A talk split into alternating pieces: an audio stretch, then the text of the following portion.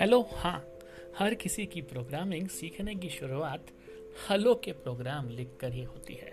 कुछ खुशनसीब होते हैं जिनकी प्रोग्रामिंग से मुलाकात का प्रोग्राम बिना किसी टिपिकल सिंटेक्स से हो जाता है। शायद आप सबको अपना पहला हेलो प्रोग्राम लिखना ज़रूर याद आ गया होगा। हेलो दोस्तों, मैं आ गया हूँ आपका tip storyteller Amit tech stories के नए एपिसोड के साथ। आज का एपिसोड उन सब प्रोग्रामिंग प्रेमियों के लिए है, जिनका रोज ही नया क्रश नई प्रोग्रामिंग लैंग्वेज से होता रहता है। मैं आज आपके लिए लेकर आया हूँ मेरी फ़र्स्ट प्रोग्रामिंग डेट यानी कि प्रोग्रामिंग से मेरी पहली प्यार भरी मुलाकात की कहानी लेकर, जो कि तीन मीठे किस्सों से भरी होगी।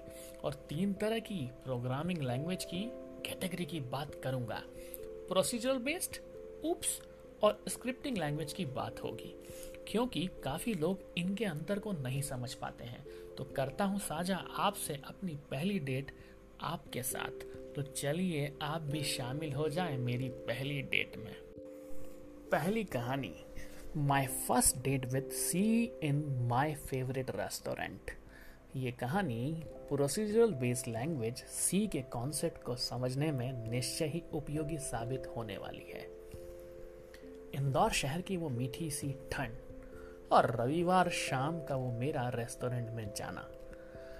डिनर करना था, बात मेरे इंजीनियरिंग के दिनों की थी। जब नया नया प्रोग्रामिंग सीख रहा था तो इंजीनियरिंग स्टाइल में ही वेटर को पुकारा और पूछा, भाई, मीनू देना? उसने मुस्कुराते हुए मेनू कार्ड हाथ में थमा दिया। मेनू कार्ड में सबसे सस्ता आइटम यानी कि सेव टमाटर इंदौरी स्टाइल वाला लाने को बोल डाला। सुनते ही वेटर ने अपनी छोटी सी डायरी में नोट कर लिया। चार तंदूरी रोटी, सलाद और पापड़ भी ले आना, मैंने कहा। उम्मीद है आपको भी ये सुनकर मुँह में पानी आ गया होगा। उसके बाद छोटी सी चिट्ठी लेकर वेटर, शेफ यानी कि कुक के पास गया और डिश बनाने का बोला, ये थी जो नेक्स्ट स्टेप वेटर ने ली थी। डिश बनते ही वेटर डिलीवरी काउंटर पे गया और मेरी डिश को सुंदर सी प्लेट में सजाकर ले आया। चूँकि मैं काफ़ी भूखा था, आव देखा ना ताव और अपने खाने की दुनिया में खो गया। तभी वहाँ आए हुए मेरे एक दोस्त की नज़र मुझ पर पड़ी। क्यों अमित भाई, खूब माल छक रहे हो? शर्मा शरीमी में मैंने भी पूछा, भाई, आओ ना लेट्स ज्वाइन मी और उसके हाथ में मेनू थमा दिया। मेनू कार्ड को टटलते हुए उसने भी वेटर को बुलाकर अपनी फेवरेट डिश ऑर्डर कर दी। वेटर ने भी मुस्कुराते हुए, वही प्रोसेस फॉलो करते हुए पर्ची में डिश का नाम नोट किया और अपने ऑर्डरिंग प्रोटोकॉल के तहत कुक को वो पर्ची थमा दी। रेस्टोरेंट में ऑर्डर लेने का और डिलीवरी का स्पेसिफिक प्रोसीजर होता है, जो हर रेस्टोरेंट फॉलो करता है। यही पहली बार मेरी मुलाकात प्रोसीजरल लैंग्वेज से हुई। सी प्रोग्रामिंग लैंग्वेज भी कुछ इसी तरह काम करती है। लिस्ट ऑफ़ इंस्ट्रक्शन हम कंप्यूटर को देते हैं और स्टेप बाय स्टेप बताते हैं कि कोई टास्क कैसे परफॉर्म करना है। जैसे कि हमने रेस्टोरेंट में ऑर्डर लेने की प्रोसेस को समझा। आशा करता हूँ कि आप लोगों को प्रोसीजरल प्रोग्रामिंग की एनोलॉजी रेस्टोरेंट ऑर्डरिंग प्रोसेस से समझ आ गई होगी। सी प्रोग्रामिंग कुछ ऐसे ही काम करती है। सी का उपयोग मूलतः ऑपरेटिंग सिस्टम बनाने में, कंपाइलर डिज़ाइन, नए प्लेटफॉर्म, ब्राउज़र बनाने में उपयोग में लिया जाता है। वहीं आईओटी डेवलपमेंट की अगर बात की जाए तो किसी हार्डवेयर को प्रोग्राम करने के लिए हम एम्बेडेड सी का प्रयोग करते हैं। माइक्रो कंट्रोलर्स को प्रोग्राम करने के लिए हम असम लैंग्वेज एम्बेडेड सीज को यूज़ कर सकते हैं। जैसे कि washing machine AC water filter या अन्य कोई स्पेसिफिक टास्क करने वाला कोई स्पेसिफिक डिवाइस जो कि एक कोई स्पेसिफिक प्रोसेस को फॉलो करता है। वहाँ पे हम सी का यूज़ करते हैं। उम्मीद है आपको मेरी पहली डेट, मेरे पहले क्रश एम्बेडेड सी के साथ समझ आ गई होगी और ये कहानी आपके लिए सुखद रही होगी। चलते हैं लाइफ की कुछ और ऊप्स प्रोग्रामिंग मोमेंट को याद कर लेते हैं। किस्सा। OOPS is a programming language.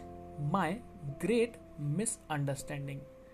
यानी कि ऊप्स एक प्रोग्रामिंग लैंग्वेज है, मेरी मिसअंडरस्टैंडिंग बात इंजीनियरिंग सेकेंड ईयर की थी, जब ऊप्स प्रोग्रामिंग में मेरा दूसरा क्रश हुआ करता था, जो न जाने कब मेरी प्रोफेशनल ज़िंदगी का महत्वपूर्ण हिस्सा बन गया।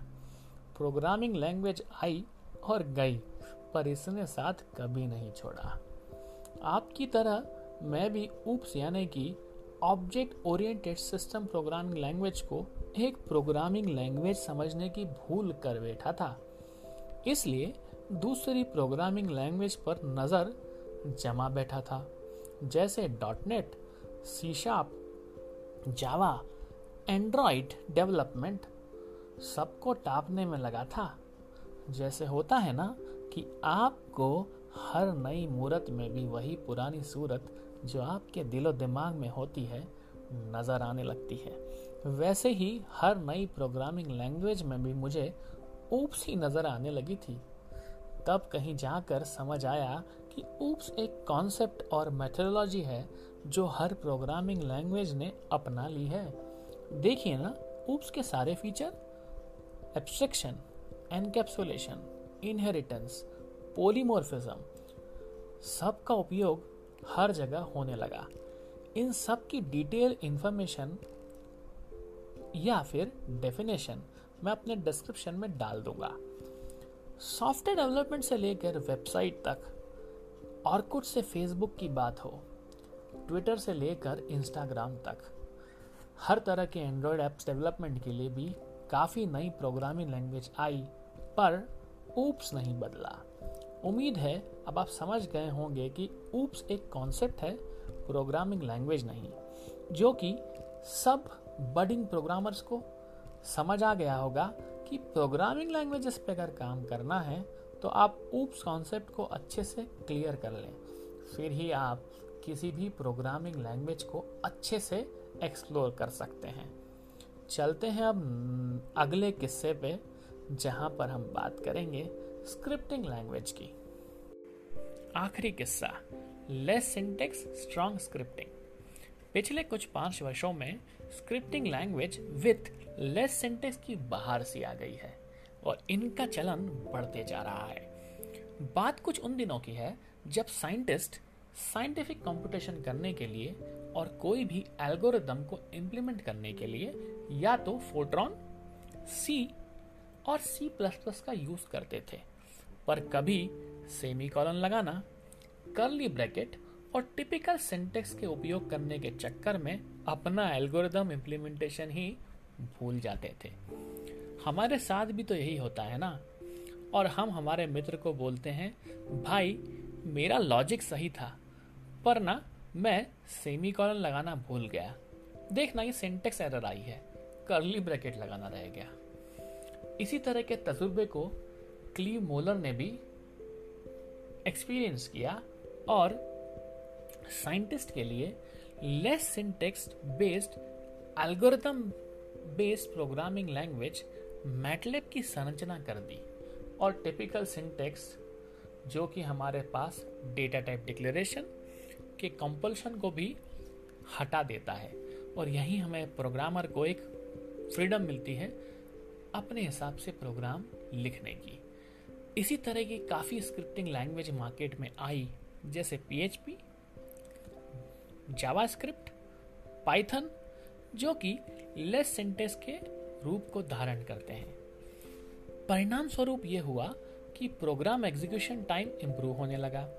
इसलिए काफ़ी आईओटी एप्लीकेशन डेवलपमेंट करने के लिए भी हम less syntax based strong scripting language का यूज़ करते हैं। यहाँ तक कि रसबेरी पाई की प्रोग्रामिंग करने के लिए भी हम पाइथन का ही यूज़ करते हैं, जो कि एक तरह का स्क्रिप्टिंग लैंग्वेज ही है। और तो और, आजकल नो कोड का कॉन्सेप्ट भी आ गया है। और काफ़ी ज़्यादा प्रचलन इसका तब बढ़ा जब कोविड के फ़र्स्ट वेव में हमें white head junior M I T app inventor या स्क्रेच फ्रेमवर्क का उपयोग किया। निश्चय ही ये ब्लू वेल एंग्री बर्ड जैसे गेम्स के एडिक्शन से तो कहीं बेहतर है। यहाँ हम छोटे बच्चों को कुछ सिखा तो पा रहे थे। हमारे पास कई तरह के ऑप्शंस हैं और ये हम पर निर्भर करता है कि हम प्रोसीजरल बेस्ड प्रोग्रामिंग लैंग्वेज सीखें object oriented system programming language के कॉन्सेप्ट को यूज़ करें, या फिर स्क्रिप्ट बेस्ड लैंग्वेज का उपयोग कर कर अपने आप को टिपिकल सेंटेक्स से थोड़ा फ्री कर लें। और आजकल तो फंक्शनल प्रोग्रामिंग टूल्स भी आ गए हैं, जो कि टेक्नोलॉजी की ही देन है। क्यों ना हम टेक्नोलॉजी को लेवरेज करें? अगर आप सीखना चाहते हैं ये सारी प्रोग्रामिंग लैंग्वेजेस तो आप मुझे कनेक्ट करें इंस्टाग्राम पर। मैं अवेलेबल हूँ वहाँ पर आपके लिए फ्री वर्कशॉप करने के लिए। अब चलते हैं। आज के किस्सों को यहीं विराम देते हैं। उम्मीद है आपको procedural based programming language C object oriented system programming concept OOPS और स्क्रिप्ट लैंग्वेज का उपयोग समझ आ गया होगा। 2021 में सबसे ज़्यादा कोई प्रोग्रामिंग लैंग्वेज इन है तो वो Python JavaScript Node JS React Angular है। तब तक आप मेरे पॉडकास्ट टेक स्टोरी का मज़ा लेते रहें और सुनते रहें डीप स्टोरी टेलर अमित को। टेक स्टोरीज गाना पर Jio Saavn Spotify anchor dot F M slash I O T Amit जहाँ आप अपने वॉइस मैसेज भेज कर अपने फीडबैक दे दे रहे। हैं मिलते हैं नेक्स्ट एपिसोड में एक नई कहानी और नए किस्से के साथ।